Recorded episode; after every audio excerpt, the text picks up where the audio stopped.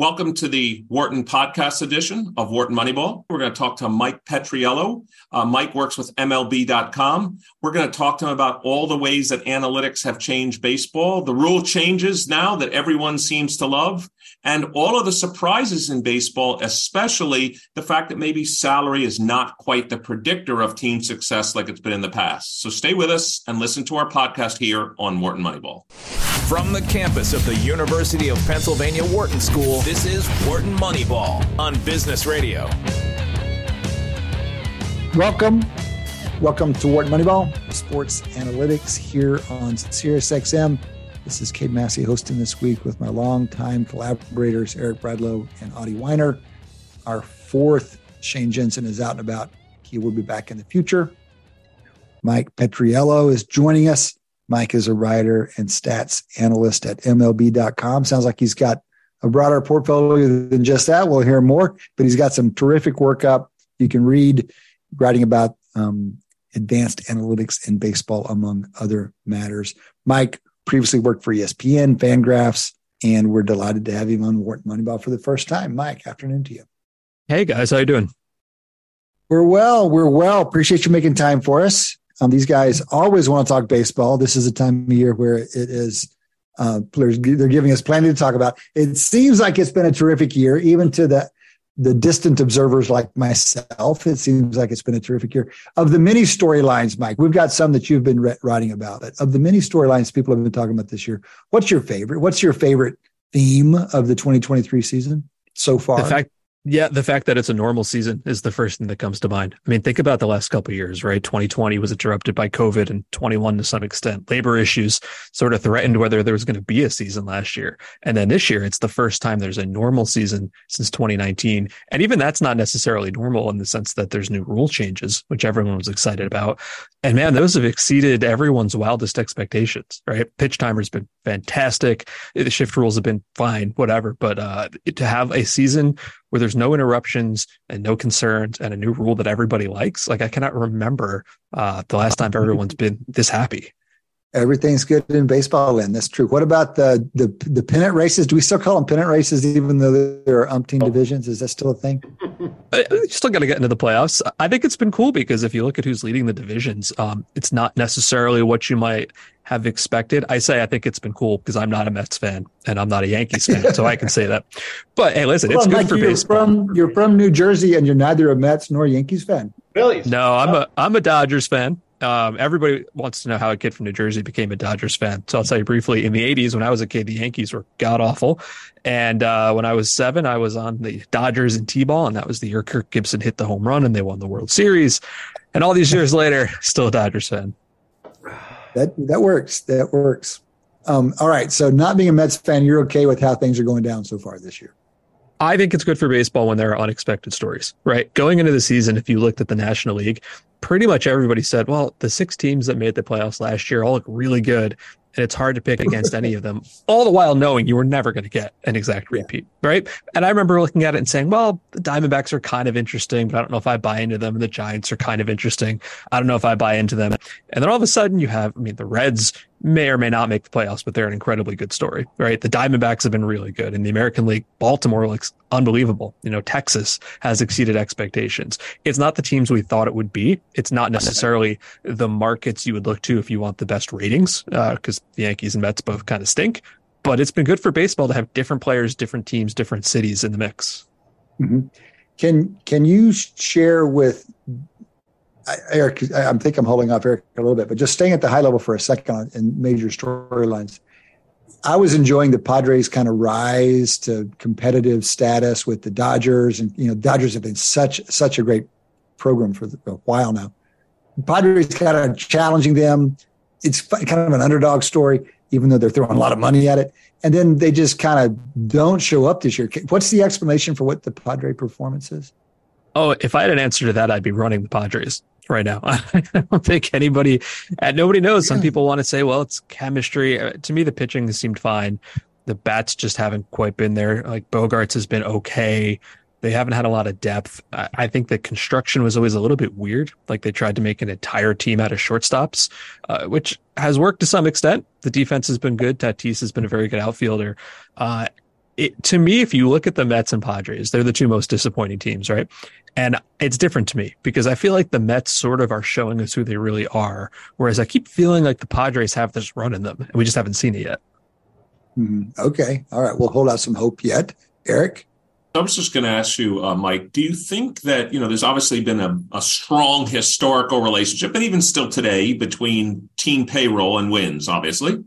Do you think that analytics will weaken that relationship? I mean, obviously, we can make up stories like the Tampa Bay Rays, and obviously the homage to our show, no, Oakland A's and, and Wharton Moneyball. But do you think that's a pattern we might see? Like maybe it's not just about what you spend. Maybe it's about spending wisely. Maybe it's about your analytics organization and the ROI of your dollars. Do you think that's that's something that we're going to see going forward in baseball? Well, I think that's always been true. Um, that's not necessarily a new thing. It's never been just about what you spend, right? The Rays aren't just good this year. You can go back to obviously much smaller dollar amounts, but you know, back in the 90s, the Mets would spend a lot and they were never any good, right? So there's never been a one to one relationship between it. What having the, the deepest payroll allows you to do means two things, right? You can keep your stars. Uh, I know Clayton Kershaw is a homegrown Dodger, but obviously they've had to keep paying him many times over the years to retain him.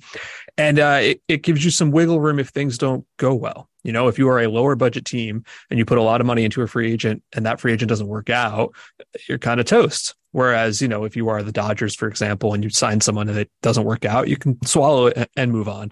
Um, I will say people are going to look at the Mets and Padres this year and they're going to say, Hey, they spent all this money and it didn't work out. Money doesn't get you there. And they will say that while completely ignoring the Texas Rangers, who spent unbelievable amounts of money on Corey Seager and Marcus Semien and Jon Gray and all of these guys. And I know DeGrom got hurt, uh, but they are leading the American League West in large part because they rebuilt their entire organization with great big gobs of money. it reminds me, uh, college football is never far from my brain. It reminds me of the the argument that you, how much talent matters in college football. And there's this this idea of a blue chip ratio, and the idea is you the blue chips are four and five star recruits, try the top 150 players in the country or so. Blue, the five stars are like top 30. The idea is that you don't win a championship unless half of your players, half of your recruits are blue chip. And these days, you really need to be north of like 60, 70% to be competitive. And the, the thing is, that matters a lot and it's not perfectly deterministic. So it's just probably, it gives you room for error. I love the way you talk about that. It gives you room for error, Mike. Eric. Yeah, Mike, I was going to ask you a related, like, yeah, playoff like question. So I think with very high probability, the entire AL East will be above 500. And I think with, I mean, right now the Yankees are at the bottom and they're five games above 500. Um, and I think there's a reasonable chance, we're only a game away from it, where the entire AL Central will be below 500. Now, of course, somebody has to make the playoffs from the AL Central. I, am always just interested in asking people if, I don't know, let's call it the Minnesota Twins end up playing the Toronto Blue Jays or the Rays or the Orioles or whoever it is in the playoffs. Like, let's even say they only win 75 games, 77 games. Are they 60 40 dogs, 70 30 dogs? How big do you see it? Let's say one of those teams wins 95 games. 95 faces 78 in the playoffs. What are you thinking? Or it doesn't matter. It's just who's got the best starting pitching at the time of the series. I'm still holding out hope there will be a rule change that the American League Central doesn't have to send a team to the playoffs, and maybe we'll avoid that. Listen, it, the first round, um, you know, there was like best of three, right? Anything can happen. We've seen this how many times over the years? Because at that point, it's not so much about the depth of your team. Nobody cares who your fifth starter is. Nobody cares that you have a rookie as your fourth starter. If you have two top aces, any team in baseball can win two out of three. So if you're asking me to put a, number on it, yeah, I don't know, 65, 35 at like the extremes, but there's, there's never guarantees. You get one hot pitcher and you win a game right there and all of a sudden everything's changed. Yeah. Right. All right, Mike, let's talk about some of the work that you've published lately because you are putting up interesting articles on MLB.com. Before we do that, give us a sense of your of your portfolio of work. You're not just writing. What else are you doing? And kind of what is the mission? What is your mission there at MLB.com? For sure. So I am a writer. Um, I'm also a stats analyst, and primarily I work on the Statcast team uh, that creates and manages stats for Baseball Savant. Which is the Statcast clearinghouse. All of our stats go up there. So I work with Tom Tango, who's you know legendary baseball analyst for decades. Uh, Dana Bennett, who you know does all the front end work, all the really cool visuals. Jason Bernard, a couple other people on our team. And what we do is we try to take all this uh, incredibly dense data. That's mostly Tom's job and we figure out what can we do with it? How do we make it uh, you know consumable by the general public? How do we turn it into a metric that means anything? You know for example the, the next thing that's coming is uh, tracking of the bat which we've never had before. We could never able to tell you who swings the, the bat the hardest at you know at a line drive angle or whatever. So that'll be the next thing and we'll figure out how do we present that? We can't just dump spreadsheets onto the internet. We need visuals and leaderboards and all this stuff. So i spend a great deal of my time uh, doing that. I write when i can we do a weekly podcast. I talk to broadcasters a lot. Like I was riding the subway this morning and I kept feeling my phone buzz in my pocket and I looked at it and I had three different broadcasters asking me a question about some kind of stat they wanted to use tonight, oh, which is cool. Terrific. Like every day is different. And well, uh, that, on that, that, point, Mike, on that point, we've we've talked with people in production before, and they've talked about how the broadcasters can be an impediment to getting analytics across. You got to have the broadcasters on your side really, and they have to be fluent and interested, enthusiastic, or else you're never going to get across what you're what you could potentially get across. I think that's 100% true. There are 30 local booths and a handful of national shows, and I probably have 35 different opinions about all of them, not all of which I will share on your air. But right. listen, I think I think two things, right? I think number one, uh, broadcasters are getting a little more understanding. Like this is the way baseball works. These are why teams are making decisions. Before this year, this is why guys were positioned in short right field. If I can't at least understand that, I can't explain the story to my viewers, which I think is true. The second thing is if they don't have an easy way to explain it with visual in five to eight seconds, then I haven't really done my job right? That's like half the point is being able to give something to them that says, Hey, here's the context of this. And I can tell you he's twice as good as it as, as he was last year, or he's third best in the majors. Like that kind of context is what's important. And if you don't have that, you can't expect anybody to turn their TV show into an algebra class. Yeah. Yeah. Yeah. I'd yeah, so um, I've been enjoying Statcaster through Baseball Savant data since you first put it up. Um, and there's no sport like baseball for producing more data and more useful data that anyone can enjoy. Um, but there's still data that is back there that we don't ever get to see that I think is in some sense foundational for some of the metrics that you're producing. So I think one of the most popular ones is uh, is the outs above average, which is a great metric that get get you to get a sense of how many how much actual value a fielder is is is producing for his team, which is something I've actually written academically about years ago before there really was good data. Yet um, Major League Baseball has never released that data for, for, to the public that you can actually go ahead and and do uh, an outfield outs above average on your own. So I, I don't get the starting position of the of the outfielder. I don't get the, the hang time. I don't get the actual locations. Um, is that ever going to come out? So uh, at least in partial amounts, like in NFL and the NBA have, have both released data.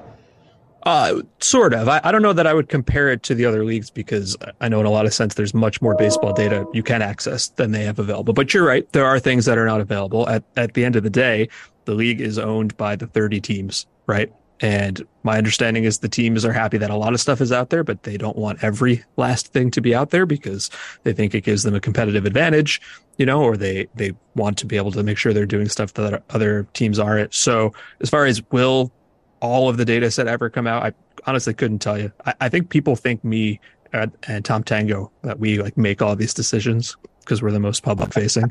Uh, but we we try to push out as much as we possibly can while keeping our jobs at the end of the day. I guess is the best way to put it. Mike, do other do you talk to other leagues? Do they call you on? You guys have been working with data and more data than in pretty much any other sport, and you have really gotten effective at how you present it other leagues grapple with this, and they have a lot of issues. They've got to work with the broadcast, broadcasters. They've got team constraints, all that stuff. But are are broadcast organizations from other sports trying to talk to y'all about how you're doing it and what you've learned? A little bit. Uh, we've had some meetings in the past. Uh, a couple of our data science people in the last two years or so have uh, left to go work for the NBA. And I think part of the appeal there is it's a little more of the ground floor there. You know, a lot of the work here has already been done. That's a little more starting at the ground floor. So can I say mm-hmm. I've talked to anyone from the NFL or the NHL? No, but we're, we know for sure that they've been watching what we're doing because in a, a lot of sense, they're five, 10, 15 years behind, depending on what sport, what we're talking about. Yeah you know, it's it's fun to watch these things evolve. Like golf, you know, this is this is a week where we should all be watching some golf. We'll talk about the British Open, talk about it, talk about the first half of the show. But um, they've gotten better, and they and it varies by you know what channel's carrying it. But it's interesting to see these sports evolve and what they present. Can you give us an? Do you have an example of something you've learned or MLB has learned about presenting data on broadcast, and or something you think you're a lot better at than you used to be? Can, tell give us a give us a view from your experience on how because we're all in the data visualization business in some sense. You're just doing it for millions of people. Yeah, I, I think first thing I would think of so was in 2018, ESPN let us do a special Statcast show. Right, we did a playoff game, Cubs and Rockies from Wrigley Field. So myself, Eduardo Perez, Jason Benetti, and it was kind of a, a, test almost like, hey, will this work? Like, can you actually do this for three and a half hours? And the game went extra innings, excuse me, and it was a huge success, right? We loved that. We learned a, a whole lot from that. And what I've learned since then, it's been almost five years since then, is that most of what we did at the time is just now on the mainstream broadcast, right? I think a lot of it is just proving it out. You don't need to do a special show. People want to see what's out there, what's being used. And I also think the visuals have gotten a lot better. Like you can only go so far with numbers and in different ways to show numbers. Um, mm-hmm. But you, you know, the StatCast 3D product, if you're not familiar with it, it essentially takes the real world and makes it look like a video game. So there's joint tracking now, right? Like you can track the player's legs and limbs and all this kind of stuff. And what that means is you can put a virtual camera anywhere. So if you want to put a camera, you know, on the pitcher's mound, behind the pitcher's mound, you can do that. Uh, David Adler, who works with me, actually had a really cool video he put out the other day. So Elly De La Cruz, uh, for the Reds, had a throw of like 98 miles an hour or whatever yeah, it was, yeah, yeah. just like the hardest track assist. And so he put the virtual camera at first base and he's like, here's what it looks like with that laser beam coming at you, which I thought was super cool. It's, it's looks like video games. Kids love that.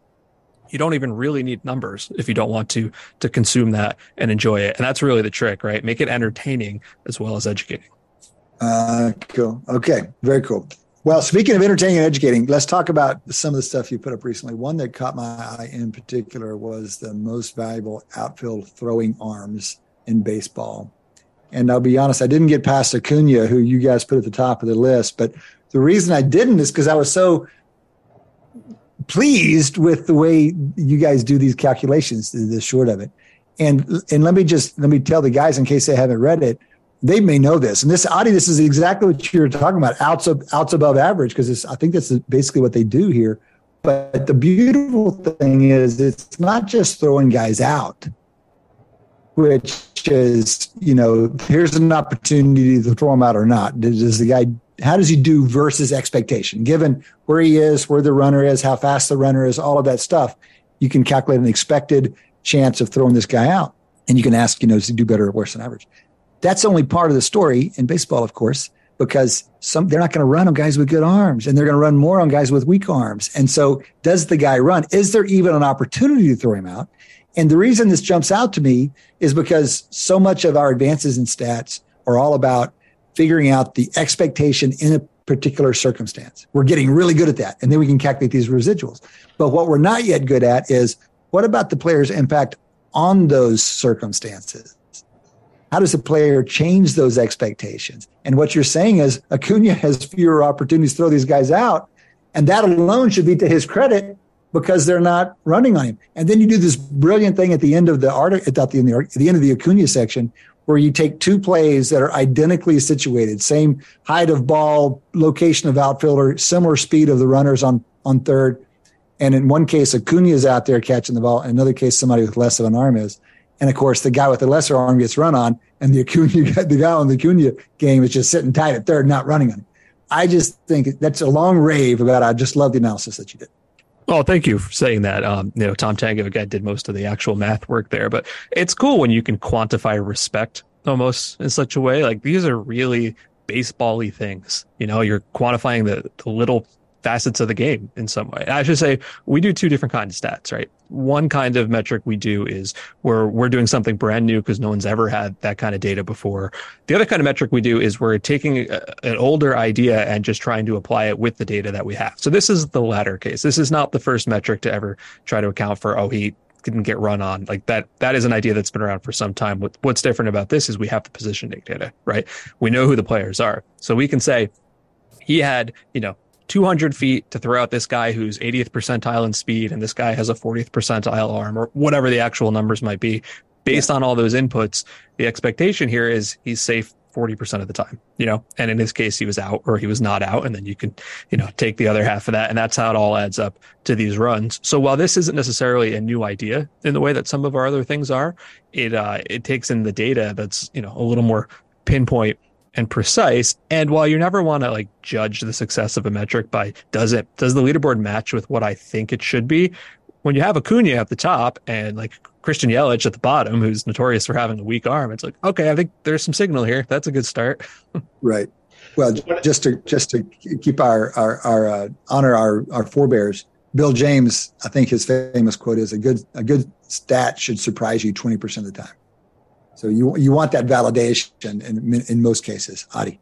Yeah, I made that point with my students today. If your if your new stat doesn't have the obvious the obvious people at the top or near it, and the obvious people at the bottom or near it, there's a problem.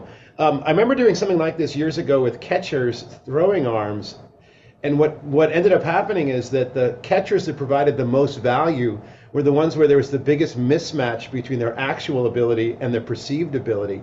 Yep. They threw out the most runners and I wonder if there's something that observe something you can observe with the with the outfielders, where the ones who are the most valuable are the ones that um, that end up being run on just too much, and they end up throwing them out, or that just doesn't happen, uh, and uh, and that you get more value out of just keeping them from running. I wonder what what the balance works out. Well, what's nice is you can quantify both, right? So there was a year a couple years ago, I want to say 2018 maybe, where Kyle Schwarber, who is not a very highly regarded defensive outfielder, had this weird year where he was just piling up all of his arm value and it made him look like he was a good defender overall. And if you went back and looked at it, it's just like everybody was running on him and he was getting a lot of assists because everybody was trying to. And in the years since, nobody has tried, you know, he's not getting those assists, but he's still not causing the respective guys not running on him. Uh, and the numbers aren't there, you know, so you can get there in both ways, but it's hard to do that, what he did for more than a year at a time, I think.